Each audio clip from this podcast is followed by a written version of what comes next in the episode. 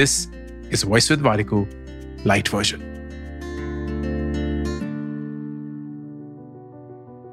अपने रिश्ते की बुनियाद को परखने के लिए ये पाँच सवाल खुद से पूछिए। अगर कोई आपको ये बोले कि आप अपने पार्टनर जैसे बहुत है तो क्या वो आपके लिए कॉम्प्लीमेंट होगा या तोहिन? नंबर दो, क्या आप वाकई में बहुत बहुत खुश हैं या सिर्फ़ थोड़े कम अकेले?